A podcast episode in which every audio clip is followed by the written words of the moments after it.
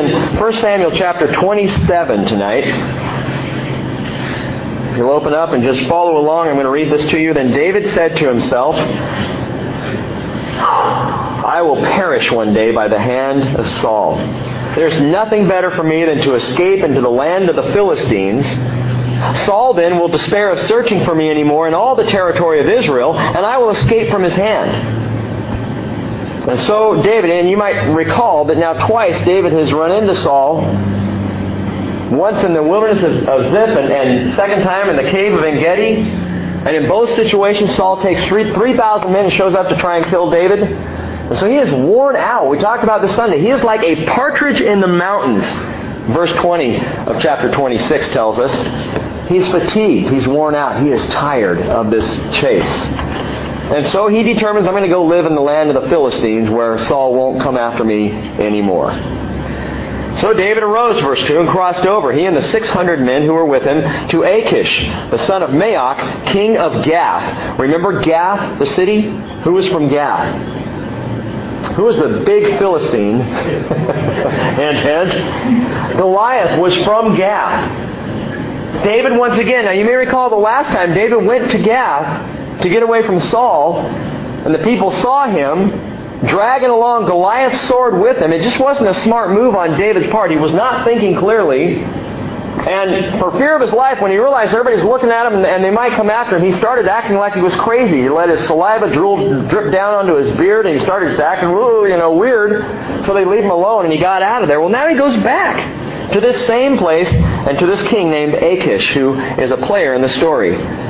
Verse 3 says, David lived with Achish at Gath, he and his men, each with his household, even David with his two wives. two wives, he'll have many more. Ahinoam the Jezreelitess, and Abigail the Carmelitess, Nabal's widow. Remember Nabal the fool we talked about last week. Well, his widow, Nabal died. David marries Abigail. So now it was told, verse 4, it was told Saul that David had fled to Gath, so he no longer searched for him. Then David said to Achish, If now I have found favor in your sight, let them give me a place in one of the cities in the country that I may live there, for why should your servant live in the royal city with you? So Achish gave him Ziklag that day. Therefore Ziklag has belonged to the kings of Judah to this day. The number of days that David lived in the country of the Philistines was a year and four months. Now, verse 8 David and his men went up and raided the Geshurites and the Girzites and the Amalekites, for they were the inhabitants of the land from ancient times, as you come to Shur, even as far as the land of Egypt. David attacked the land and did not leave a man or a woman alive, and he took away the sheep and the cattle and the donkeys and the camels and the clothing, and then he returned and came to Achish. And now Achish said, where have you made a raid today? And David said, Against the Negev of Judah, and against the Negev of, of the Jerahmeelites, and against the Negev of the Kenites. David did not leave a man or a woman alive to bring to Gath, saying, Otherwise they will tell about us, saying, So has David done, and so has David been, and so has been his practice all the time he's lived in the country of the Philistines. And so Achish believed David, saying, Surely he has made himself odious among his people Israel, therefore he will become my servant forever.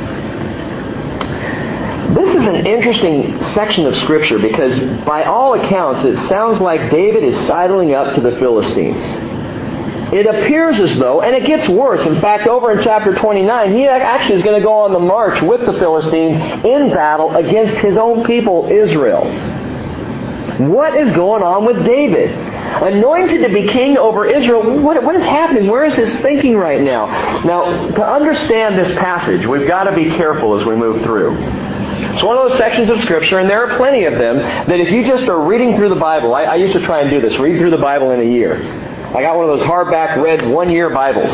And my goal was to get through the book. And there were there were sections in there where I didn't even care if I understood. I just had to get through it. You know, I wanted to be able to say I read the Bible in a year. And there were several big sections that, that as I was reading along, I go, I don't get that at all. But I just kept on going. You know, didn't deal with it.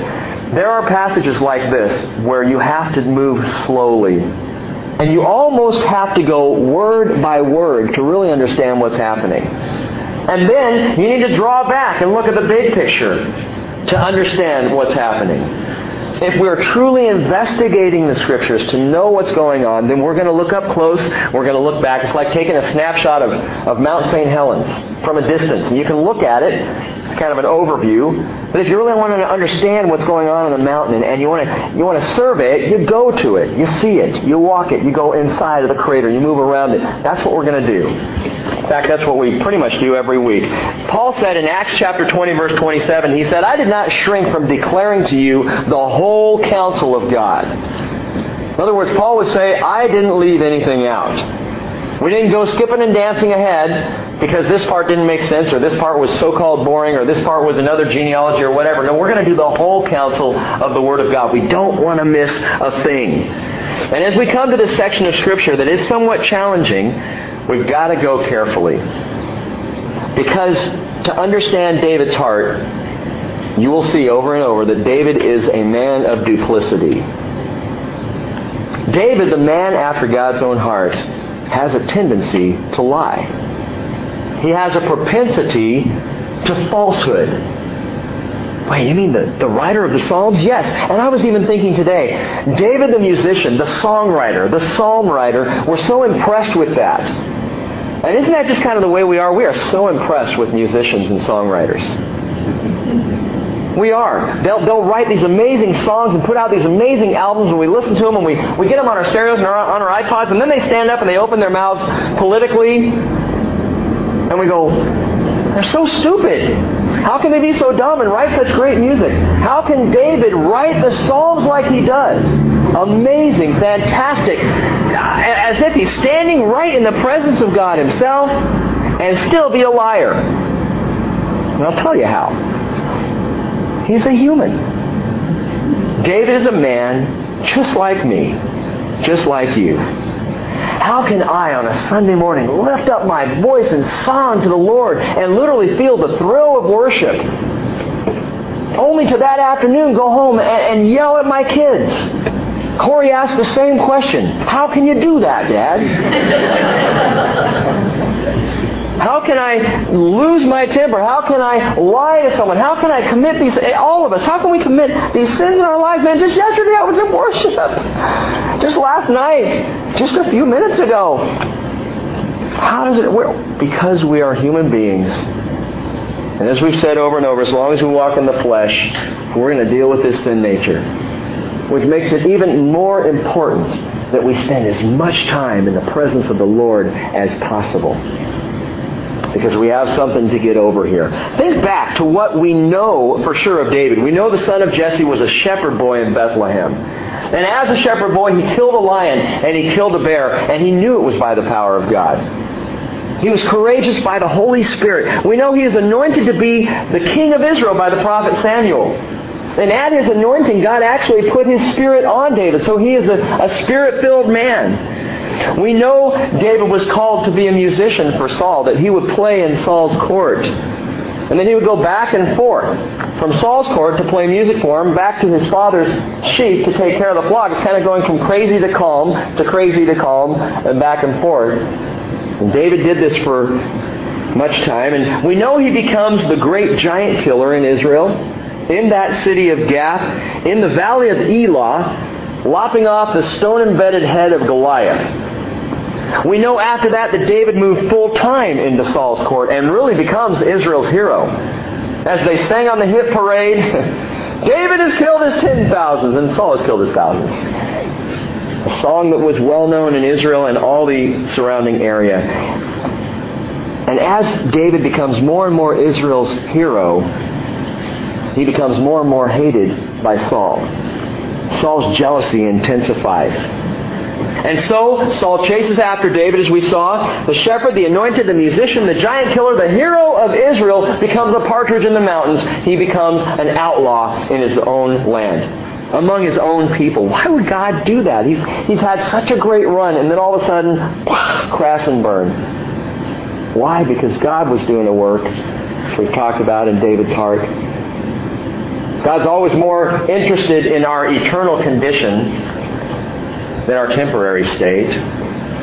He was preparing David for bigger, more important things. But what else do we know about David? He misrepresented himself at Nob. We know that he feigns insanity before Achish and Philistia. And again tonight we're going to see David playing both sides like a consummate politician. This is, this is David. I got an email from from Mary. If you don't mind me mentioning you in front of everybody. Mary Kennedy, Mary Kennedy, Mary Kennedy. and uh, and the email was great because I was reading through it, and, and I think you just nailed it. She she was saying uh, she's read through First and Second Samuel, got to the end, she said, looking at David and going, this guy is a very flawed individual.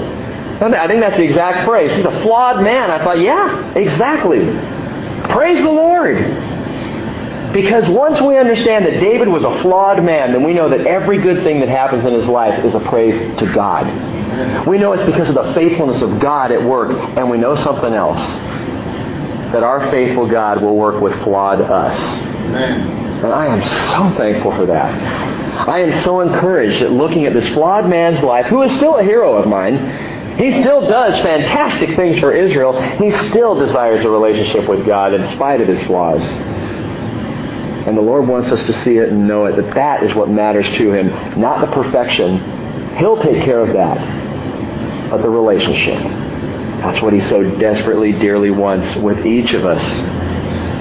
David is this man after God's own heart, this flawed man. Now, our story tonight begins again with David despondent and despairing. He's had enough. He is worn out. He's been on the run long enough. He's shown great courage in the past, but this man after God's own heart, you got to wonder, even for a guy like David, how much can one man take? Ten years of running, and it's got to get old. My family was 15 months kind of moving from one place to another while we were trying to get our house built before we finally moved into it. 15 months, and I was done. 10 years.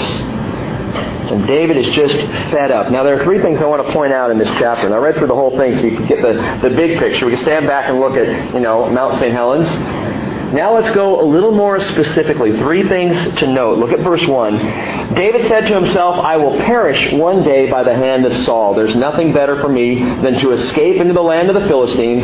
Saul then will despair of searching for me anymore in all the territory of Israel, and I will escape from his hand. Did the Lord tell David to pack up and move to the Philistines? No. Here's the first problem. A subtle reason behind David's choice to live in the land of the enemy. David listens in instead of listening up.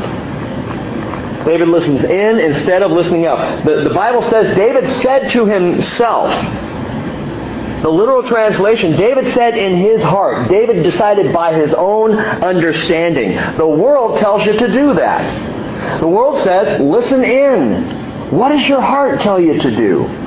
What does your heart say that you should do? That, that's the world talking. The Word says the following Trust in the Lord with all your heart. Proverbs 3 5. And do not lean on your own understanding. In all your ways, acknowledge Him, and He will make your paths straight. What does your heart tell you? Well, my heart tells me all kinds of things. When I start listening to my own heart, I just get confused. Listening to my heart just leads me into my chest and doesn't do me any good.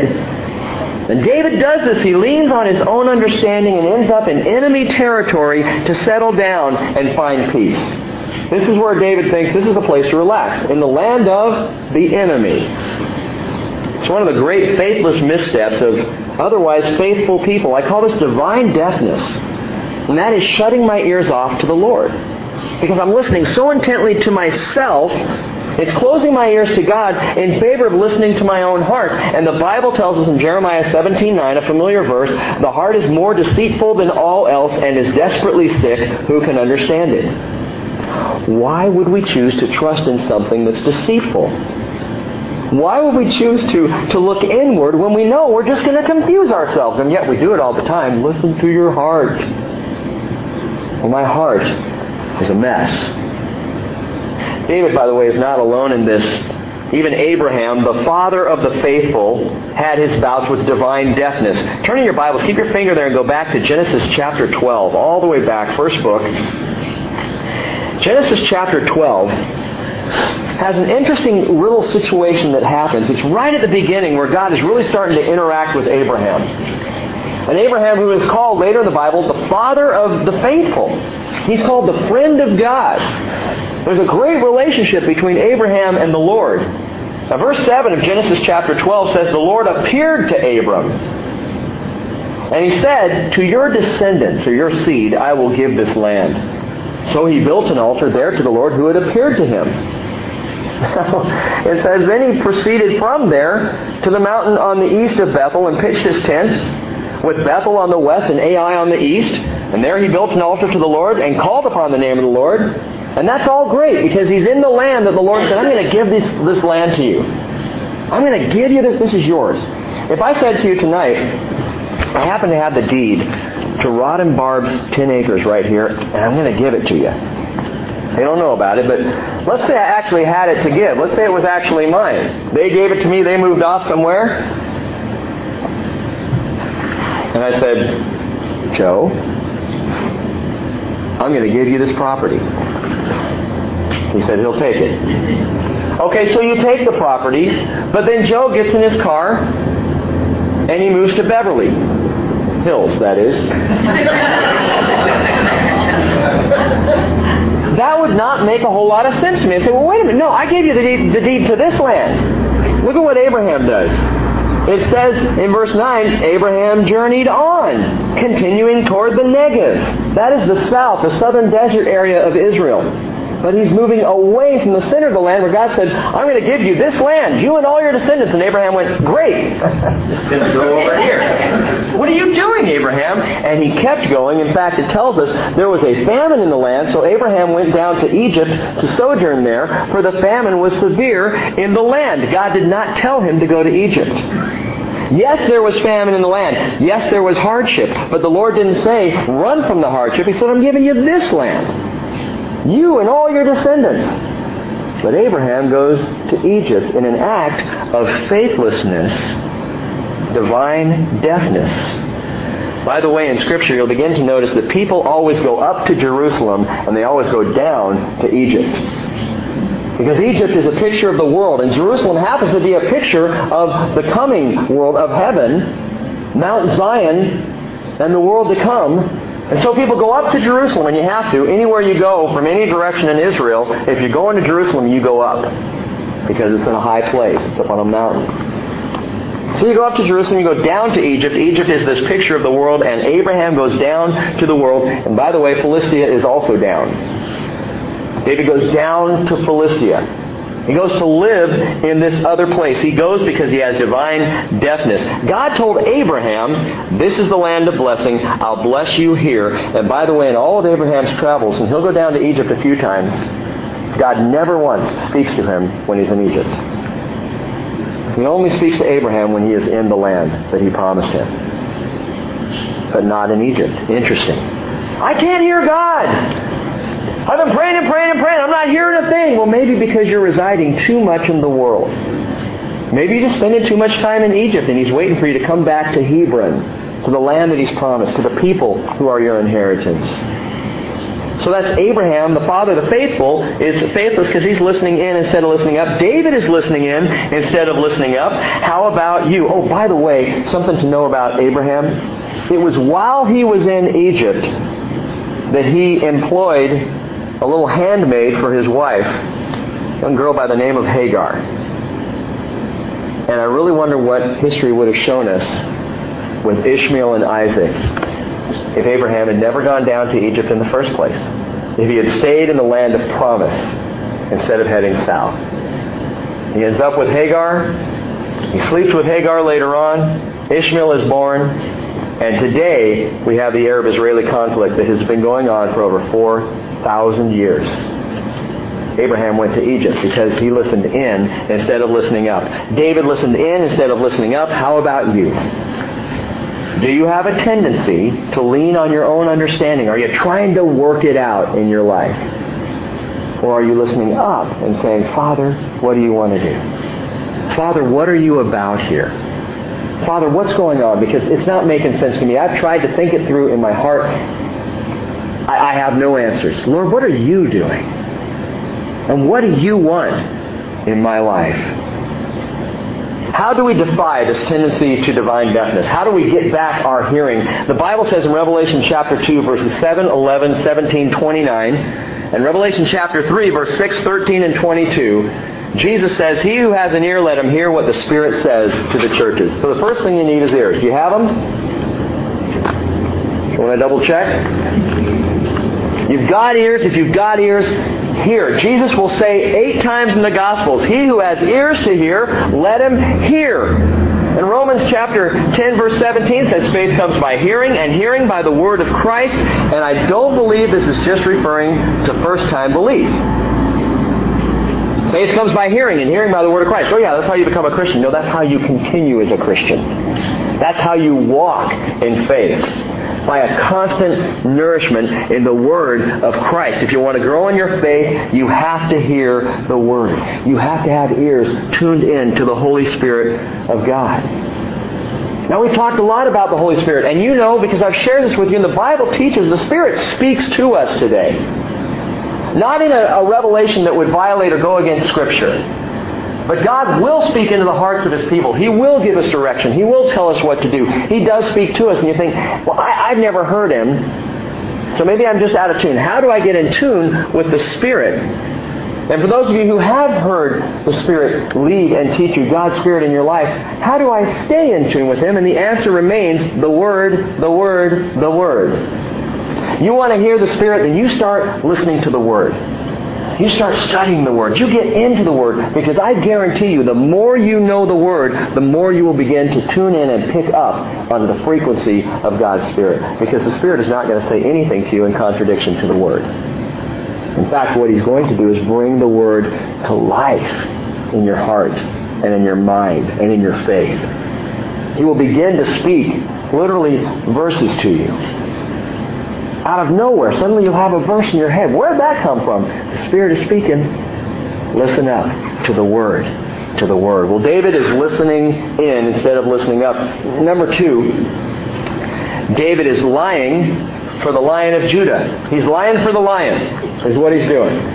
This is an interesting thing here. We're told back in um, Genesis chapter 49 and verse 9 that Jacob calls his son Judah a lion's whelp. And so Judah, the tribe, their, their symbol as a tribe is a lion.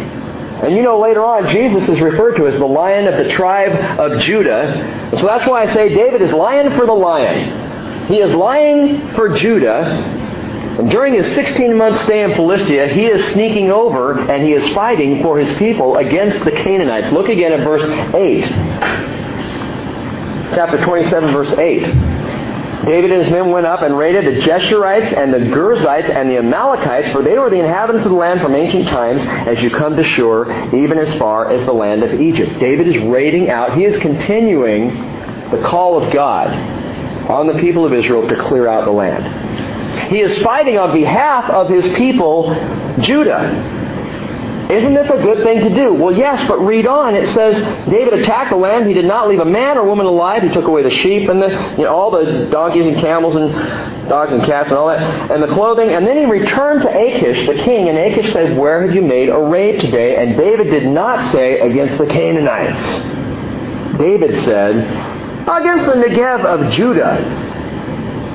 The implication is, I'm raiding the tribes of Israel.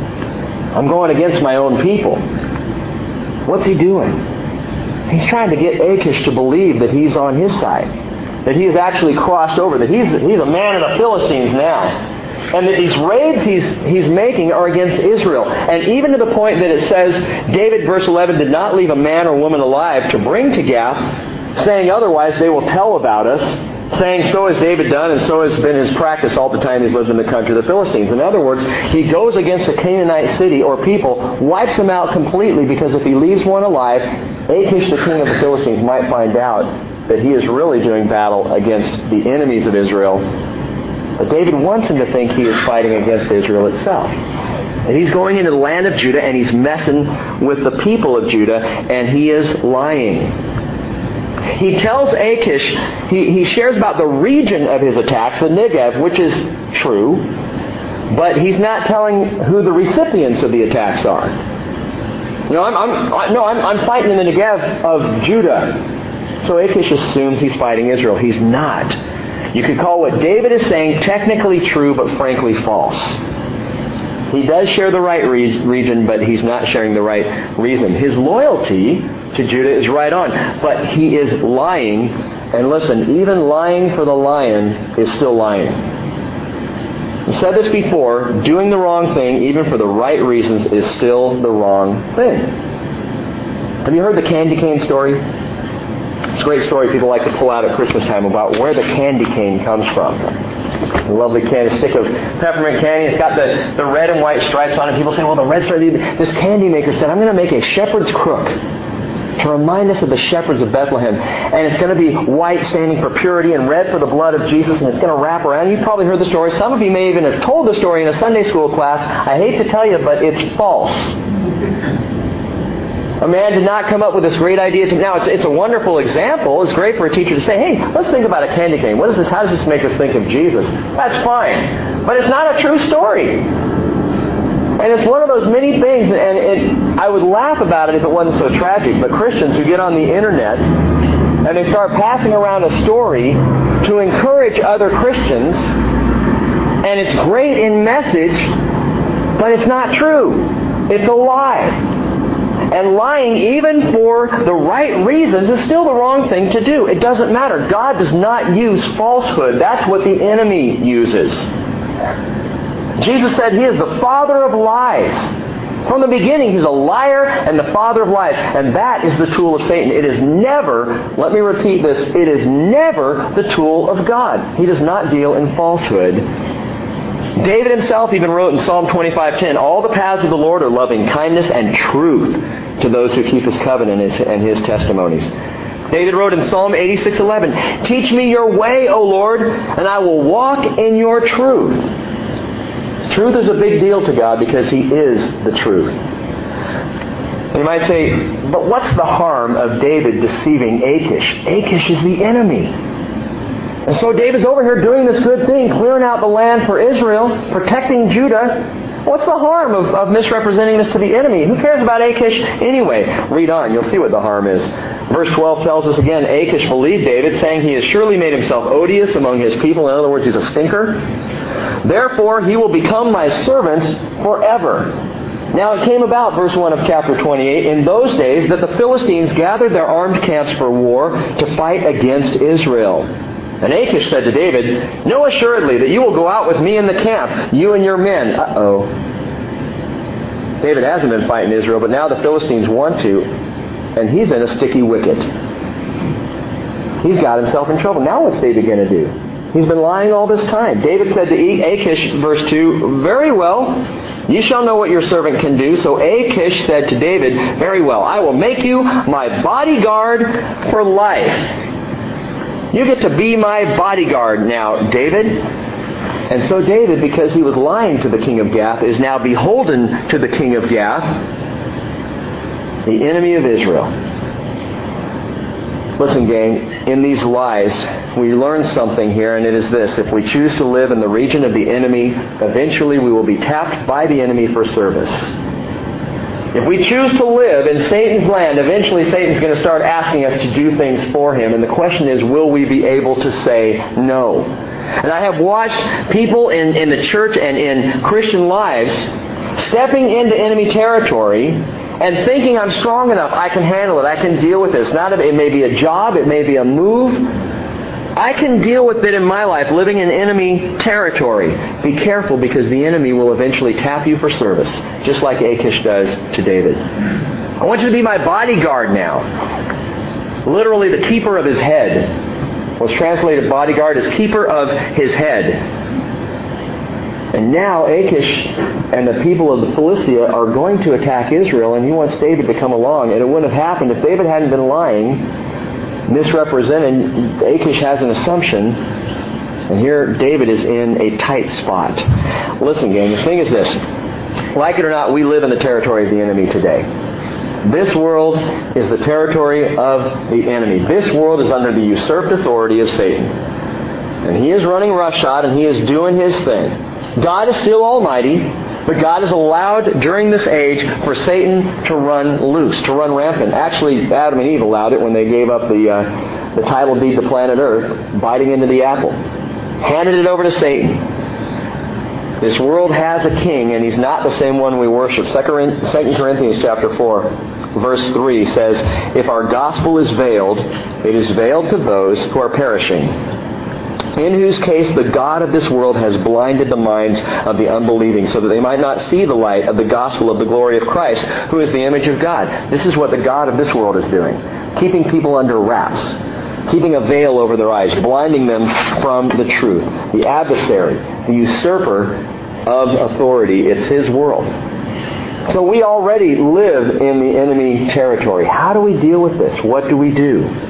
Without becoming his servants? How do we stay strong enough so when he tries to tap us for service, we don't give in? Jesus said in John 17, 14, I've given them your word. I've given them your word. And the world has hated them because they are not of the world, even as I am not of the world. I don't ask that you take them out of the world, but to keep them from the evil one. I shared before, this was a verse God gave me for Corey. This was one of those times when the Holy Spirit spoke very clearly into me through the Word, into my heart. When we were trying to decide, what do we do with Corey and going into high school, and do we keep him in the Christian school? What, what do we do? And I began to pray about it, Cheryl and I talked about it for weeks until finally this verse came to mind. Jesus saying, I don't ask that you take him out of the world. I don't want you to take him out of the world, was what I was hearing but I want you to keep him from the evil one. I pray for Corey and Hannah every time I drop them at the bus stop or every time I drop them off at school. Lord, keep them from the evil one. It's my constant prayer. Because Jesus said, I, I, don't ask you to keep to take them out of the world, but to keep them from the evil one. Jesus said, They are not of the world, even as I am not of the world. Sanctify them, listen to this, sanctify them in the truth. Your word is truth. As you sent me into the world, I have sent them into the world. And if we are going to survive in this world, in enemy territory, if we're going to thrive in this world in enemy territory, we will do so by being continually sanctified in the truth. That is the key to standing up to the enemy in this world. Sanctification in the truth. It's not a one-stop shop that fills me with all the sanctity I need. Let's not show up Christmas once a year, go to your midnight mass, and, and you're covered for the year. Hey, it might be a great, you know, traditional thing to do, but it is not going to protect you from the wiles of Satan and the enemy in this world. Which is why you see people who believe in God, Christian people, not acting like Christian people in the workplace. Why you see men of God on Sundays going into the workplace, into business, and being duplicitous. Why you see women worshiping the Lord on a Sunday, but in the workplace not living out the gospel of Jesus Christ. We're in enemy territory, and the enemy is always asking, Will you serve me here? Will you serve me there? Will you be the keeper of my head? Will you come into battle with me? Will you go get her and fire her? Will you go after him and tell him what an idiot he is? Will you do these things for me? And the only way to combat that is to be sanctified in the truth constantly. Day in, day out, to be in the Word. Day in, day out, to be in prayer. To always be coming back to the Lord, to be Spirit drenched, Word soaked, sanctified people, constantly renovated again and again by the work of the Lord in our lives. That's why we do what we do. That's why we encourage Bible study and prayer. It's why I'm here every Wednesday night. It's why we show up on Sunday morning, to continually motivate that constant sanctification that comes by the Spirit of the Lord. Paul says in Romans 12:2, "Do not be conformed to this world, but be transformed by the renewing of your mind, so that you may prove what the will of God is, that which is good and acceptable and perfect." And in chapter 27 and on into the beginning of chapter 28, we see David listening in instead of listening up. We see this flawed man lying for the lion of Judah, which is not the right thing to do. It's never the right thing to do. But there is one positive note. And in this, we see the faithfulness of God. Number three, David is learning the lay of the land. He is learning the land of the Philistines inside out the highways and the byways, the cities. He has free reign to walk in enemy territory so that when he finally does become king and leads Israel into battle against the Philistines, guess what? He will have a considerable tactical intelligence and Philistine geography and military strategies. He's even going to fight with them, so he's going to know how they fight. He's going to see what it is that, that they do in battle. He moves to Philistia in fear, but God uses the move to benefit the future.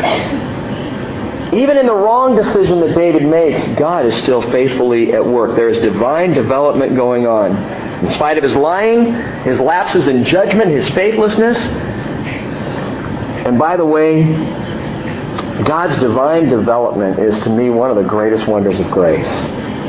The fact that He continues to sanctify us, continues to develop us, continues to grow us. He nurtures us even through our bad decisions. Well, listen to that. Even when we make the wrong choices, God is still at work nurturing us and teaching us and growing us. Even through the dumb things we do. We know the truth is that God causes all things to work together for good, for good for those who love Him. For those who are called according to His purpose. Romans 8, 28. And I'll tell you this about David, in spite of all his flaws and all his failures, one thing is certain. He loves God and he's called according to His purpose. And so he is a man after God's own heart. He will mess up time and time again, but he still loves God. And he still knows he's called by God for the purposes of God. And that determines a person after God's own heart. Now, going on into 1 Samuel 28. This chapter contains one of the most unique and curious stories in all the Bible. It is literally a ghost story. A story of how King Saul goes to pay a, a visit to a witch at a place called Endor, which is not an island moon, or the Death Star is coming around to get. Endor actually originated in Scripture, not in Star Wars, and it is a place where there is a woman who is a medium, a spiritualist, a, a, a witch. And Saul wants to go to her in attempt to conjure up or conjure up the deceased soul of Samuel. Remember Samuel the prophet had already died, and Saul is, is going to the Lord and asking, you know, do I fight the Philistines? What do I do here? What's going to happen? I need some, some input here, and I don't have Samuel anymore. And he's not hearing a single thing from the Lord. And so he goes and gets himself a witch to try and bring Samuel back. This story raises all kinds of questions regarding life after death and ghosts and spirits and spiritism and the occult. But this story is going to wait until Sunday where we'll talk about it with the whole fellowship and come back and, and take a good look at it. And the, the seasonal title of this story, by the way, is The Ghost of Samuel Past. So you can look forward to that Sunday morning. Now skip on ahead to verse 1 of chapter 29, which picks right up where we left off in verse 2 of chapter 28. Verse 1, chapter 29, tells us, Now the Philistines gathered together all their armies to Aphek, while the Israelites were camping by the spring which is in Jezreel.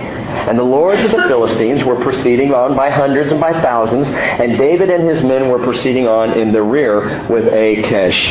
So far, David has been able to live under the radar in Philistia, raiding the Canaanites, protecting his own people Judah, but now the cover's coming off, and David is marching with the armies of the Philistines.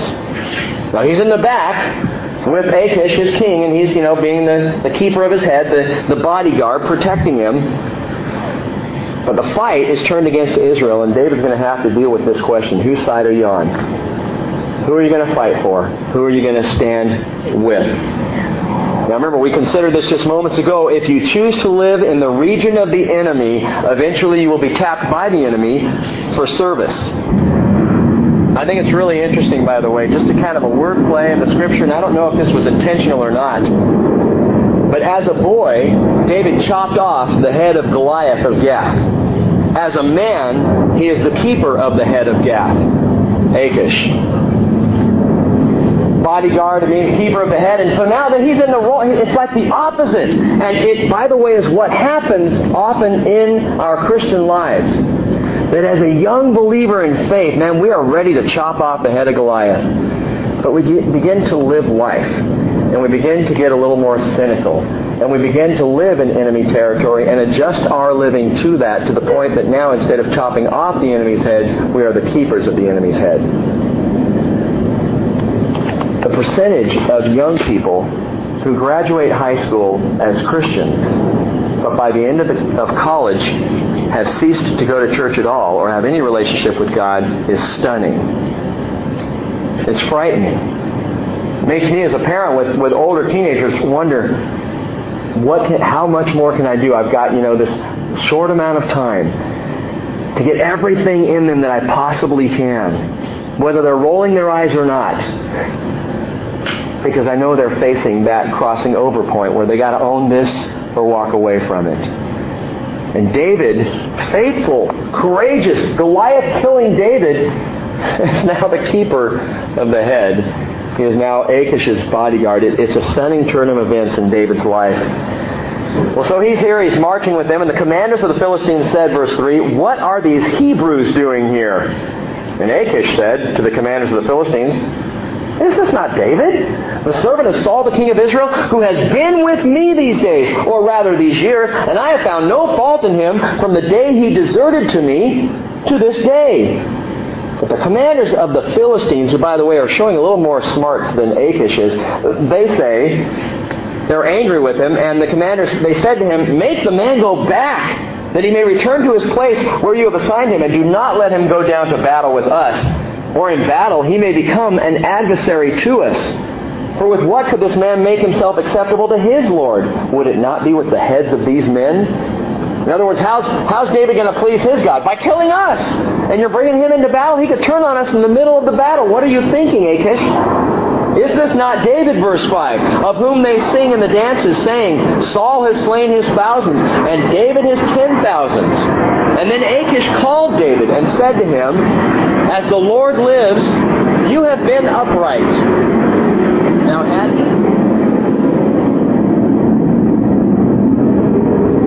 Achish says, David, you've been upright. Really? The Achish thinks he has been, but we know he hasn't been. He's been lying to him the whole time. He says, You're going out and you're coming in with me in the army are pleasing in my sight, for I have not found evil in you from the day of your coming to me to this day. Nevertheless, you are not pleasing in the sight of my lords. Had David been completely upright? No. He'd been lying through his teeth. And this character flaw in David will run its way through his entire life. It will happen again and again. It will kind of culminate in that famous story with Bathsheba, where he lies to protect himself from an affair. He lies to protect himself from a pregnancy. He lies to protect himself from the murder of the husband of the wife he gets pregnant. David, the man after God's own heart. Because lying seems to be in David's nature. David will finally cry out in Psalm 51 verse 6, Behold, you desire truth in the innermost being. He finally clues in after the Bathsheba incident. Psalm 101 verse 7, David writes, He who practices deceit shall not dwell within my house. He who speaks falsehood shall not maintain his position before me. David starts to get it. But it is the black mark on David's life that he is a liar. He's a liar. Well, back to our story, I do think the commander of the, the commanders of the Philistines got it right. They said, We can't trust this guy in battle. In verse 7, now Achish says to David, Therefore return and go in peace, that you may not displease the lords of the Philistines. And David said to Achish, But, but what have I done? and what have you found in your servant from the day when I came before you to this day, that I may not go and fight against the enemies of my lord the king? And I'm reading this going, Shut up, David, shut up. You got your way out, shut up. But Achish replied to David, I know that you are pleasing in my sight. Oh, like an angel of God. Man, he has got this guy snowed. Nevertheless, the commanders of the Philistines have said he must not go up with us to the battle. Now then, arise early in the morning with the servants of your Lord who have come with you, and as soon as you have arisen early in the morning and have light, depart. God provides a perfect way out for David. The Philistine commanders don't trust him, and they shouldn't. God provides a way out for David to get his men out of there and not have to fight Israel, which would have drastic, long range consequences if David actually went into that battle. So God provides a way out, and David begins to argue the point with Achish. Well, why? What have I done wrong? There are some different perspectives of this. Some believe he was planning to turn on the Philistines in battle, just as the commanders feared. But the whole time he was playing up to Achish, and eventually he was going to turn and fight the Philistines when the time was right. And the commanders, by the way, they say David might become an adversary, and you've heard this word adversary before in the Hebrew. It's Satan. They say he might become Satan to us. Now, they're not thinking of Satan in the way you and I do, but the word adversary, that's, that's where Satan comes from. It's the Hebrew word Satan, adversary. And I tell you this because the use of this word here is very telling as to the character of our adversary, of Satan. He pretends to be an ally, but at a crucial time he will turn on you. And this is what he does. The commanders of the Philistines, though enemies of God's people, they look at David and they say, he is an adversary. He is Satan to us. Because in the middle of the battle, he may turn on us, which is exactly what Satan does. Well, some other commentators, they believe David was just trying to play this whole thing off to argue in hopes of making Achish believe that he wasn't intending to turn on them, again, even though he really was. Some others think David was on the verge of sealing his fate as a man of Philistia for good that he may actually have gotten that far out, so hurt, so betrayed by his own people and by his own king, that he was actually to the place where he was toying with the idea of just being a Philistine. The disaster would have been political, it would have been spiritual, it would have been relational, it would have sealed his pact with Philistia and his infamy in Israel that would have changed the course of history. Today we would look back at David as that horrible betrayer. We would say he is like Satan. Personally, I don't think that jives with what David's been up to. I do think he probably was going to turn, but we can't prove it one way or the other. But whatever we think about David's underlying motives, listen, these, these couple of chapters in this story is here for a reason, as everything is. But I believe the reason that it's here is that we might see and know and be reminded of again of the faithfulness of God, of the way God orchestrates things of the way God arranges things and steps in. And in this story, God steps in and saves him. Now, you might read it and say, well, where? I don't, I don't see it. All I see is David's not listening to the Lord. He makes his choices. He goes off. And yeah, he gets out of this tight spot, but I don't see God doing it. Where, where do you see this? I see it in song. Look back at verse 5 of chapter 29. Is this not David of whom they sing in the dances, saying, Saul has slain his thousands, and David his ten thousands? Now think about that song. Remember the first time we heard it? It's right after the slaying of Goliath. Chapter 18, verse 6. The women of Israel were coming out into the streets, and as David came in swinging Goliath's head, dripping and gross and whatever, they're singing, David has killed his ten thousands, and Saul has killed his thousands. It's a number one record in Israel hit the top of the Billboard charts. They sang it all over the place. They sang it so much that the entire region around began to hear it. But remember this, the more that song was sung, the angrier Saul got. And the more messed up David's life got. And I really, I wonder if it got to the point where David heard someone singing that song and would just say, just shut up. I don't want to hear that song. I'm sick of that song. That song has caused me nothing but trouble. You know those tunes that get into your head? And, and, all day long, it's all you hear just over and over and over. I had this, this one song. Some of you know the performer Fergie, who I would not encourage you to buy her album. I don't have it, by the way. But I have heard the song London Bridges. It's a hit song. It's been out now for a little bit of while, a little while, but but it's this song that because of the the hook in the chorus, if you hear it once, you walk around hearing the song. Well, Cheryl heard it once and could not get it out of her head. And it, the, the, the, chorus begins, how come every time you come around my London Bridge, I, you know, I'm not going to tell you the whole chorus, but it, Wes plugs his ears. but it's not the word, it's, it's, it's the, the tempo and it's the melody line, it's the way she sings it, and it does get into your head. So every now and then, just for fun, I sing it one time, and all day long, I know Cheryl's got it in her head, you know. And I think that about this song. I wonder if around the campfire at night, when David and his men are just hanging out there in, in, the, in the Negev or in Ziklag, I wonder if one of his men ever just went, David killed his 10,000. Shut up, man! Just shut up! Because that song was nothing but trouble for David. As they sang it, praising him, it made Saul more and more angry. And the more angry he got, the more vicious he got, and the more he chased David. And that song, we can tie David's messed up life for 10 years to that song. And God uses that same song to get David out of a mess, which I think is very interesting. The Philistines refer back to the same one. Hey, he's the one. David has killed his 10,000. And Saul and, and, and David must hear this and go, oh, that song, that song. But that song saves David's life. That song that messed up his life now is saving his life. And I'm telling you this for this reason. God is an awesome arranger.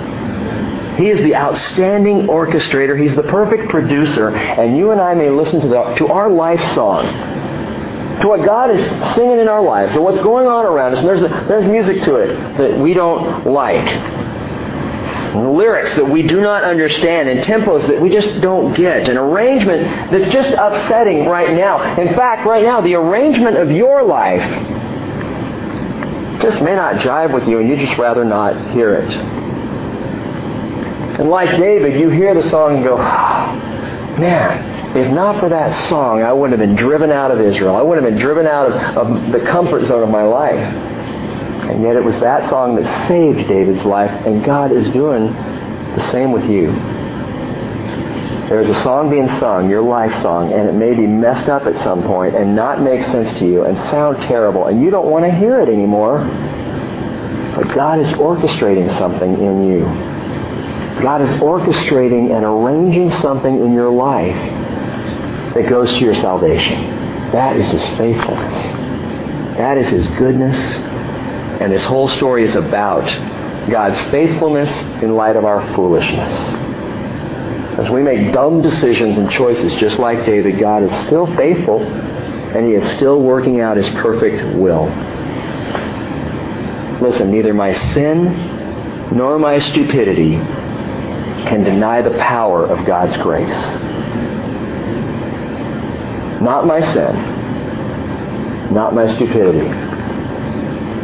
God's grace is still greater.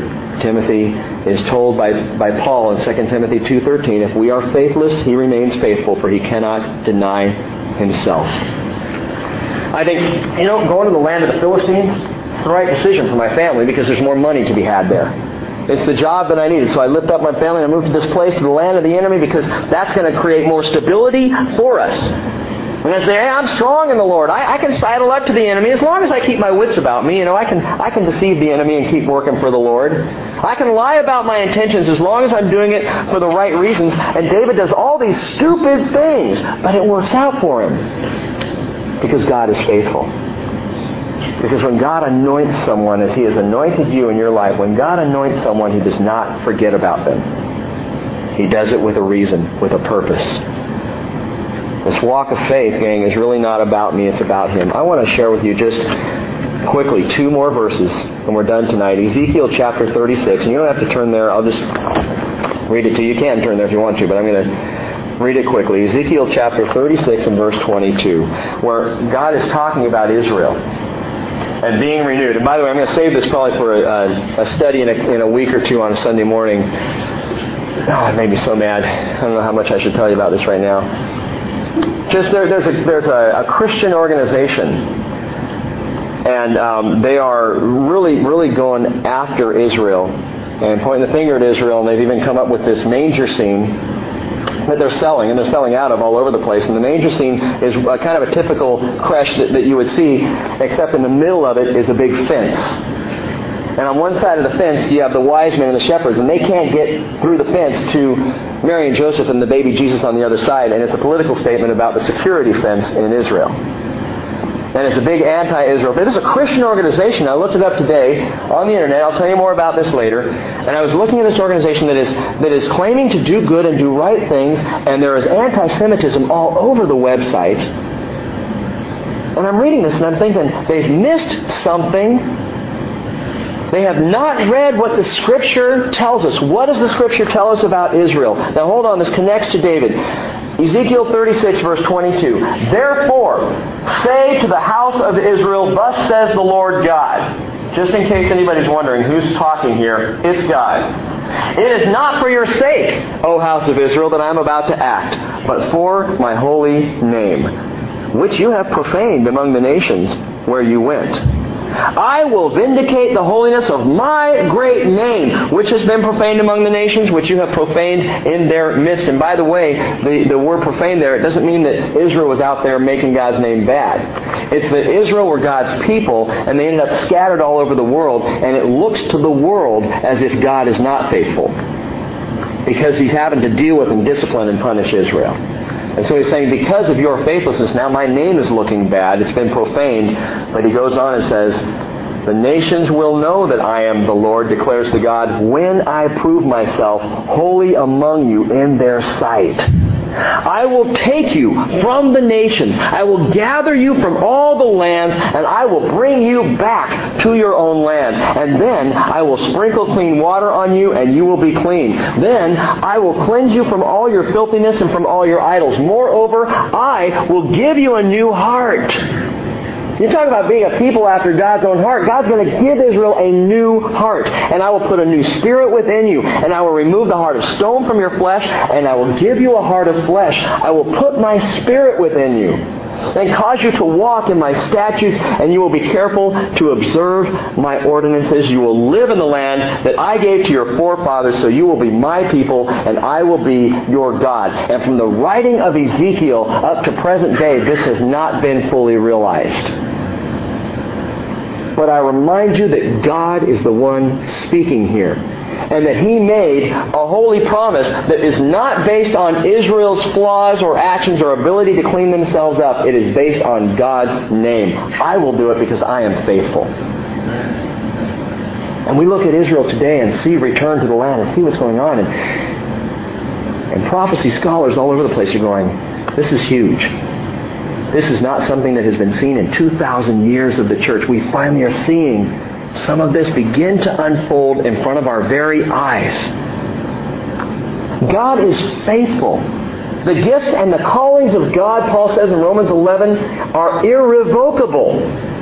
He made a promise to Abraham, I'm going to give this land to your people. He will make the same promise to David in 2 Samuel chapter 7, coming up in several weeks. I will make a house for you, David, and it's going to be eternal.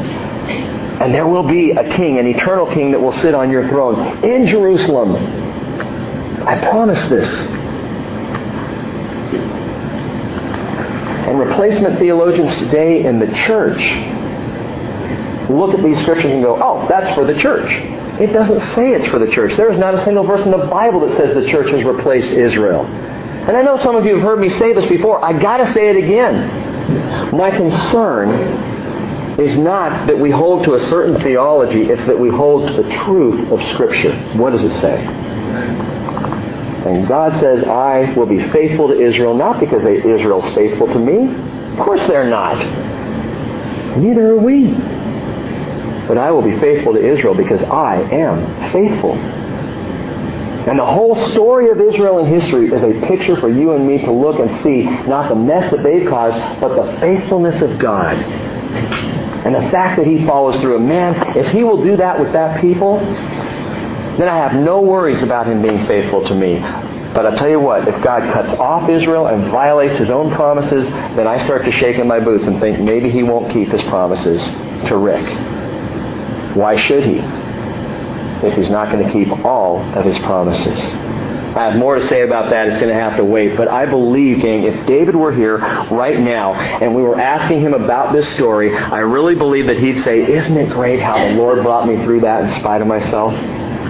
Isn't it wonderful how faithful God was? Because I really made a mess of things, but God got me out of it somehow, wonderfully. And I know He would say this because of the last verse for you, uh, Psalm 56. Psalm 56, which David wrote at this time in his life. Psalm 56, verse 1. Let me just read this to you. I'll send you out with this, with this thought with this psalm on your hearts. And I encourage you, by the way, go home and reread this psalm and think about what David is saying here. David says in verse 1, Psalm 56, Be gracious to me, O God. For man has trampled upon me, and fighting all day long he oppresses me. My foes have trampled on me all day long. There are, there are many who fight proudly against me. When I'm afraid, I will put my trust in you. In God, whose word I praise, in God I have put my trust, I shall not be afraid. What can mere man do to me? All day long they distort my words. he distorts his words too.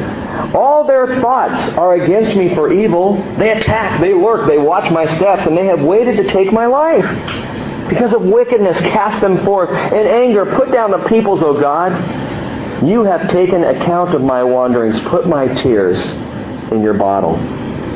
Are they not in your book? And then my enemies will turn back, and the day when I call this, I know that God is for me. And just those four words, God is for me.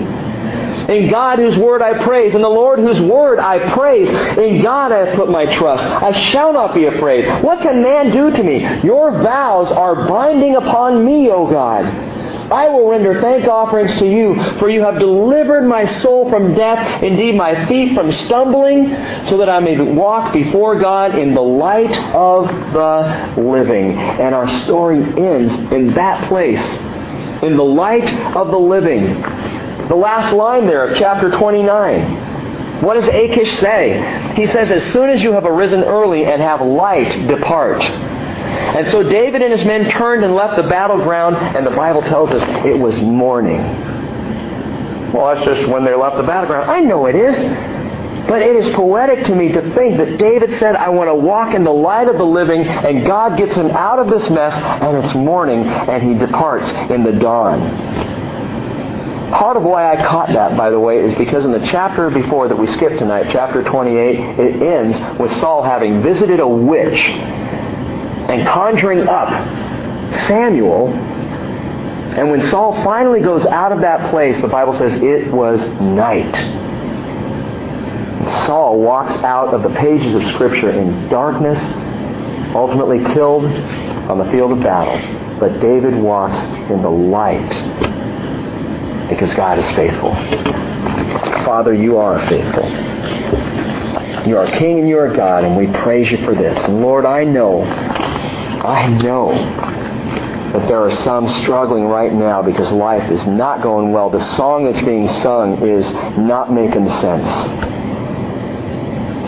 And the struggles which surround don't they, they don't cause any understanding. Father, there's confusion because of it. And if we hear nothing else tonight, we just pray that you will hear, help us to hear the word faithful. Again and again, God, you are faithful. And you have a plan and a design and an arrangement for our lives, and we need to listen up to you and not into ourselves. We need to walk in the truth and not the lies of the enemy. For Father, you are faithful and you have provided a future for us. And as your word says, in a hope and it's a living hope, Father. Teach us to walk in it in Jesus' name. Amen.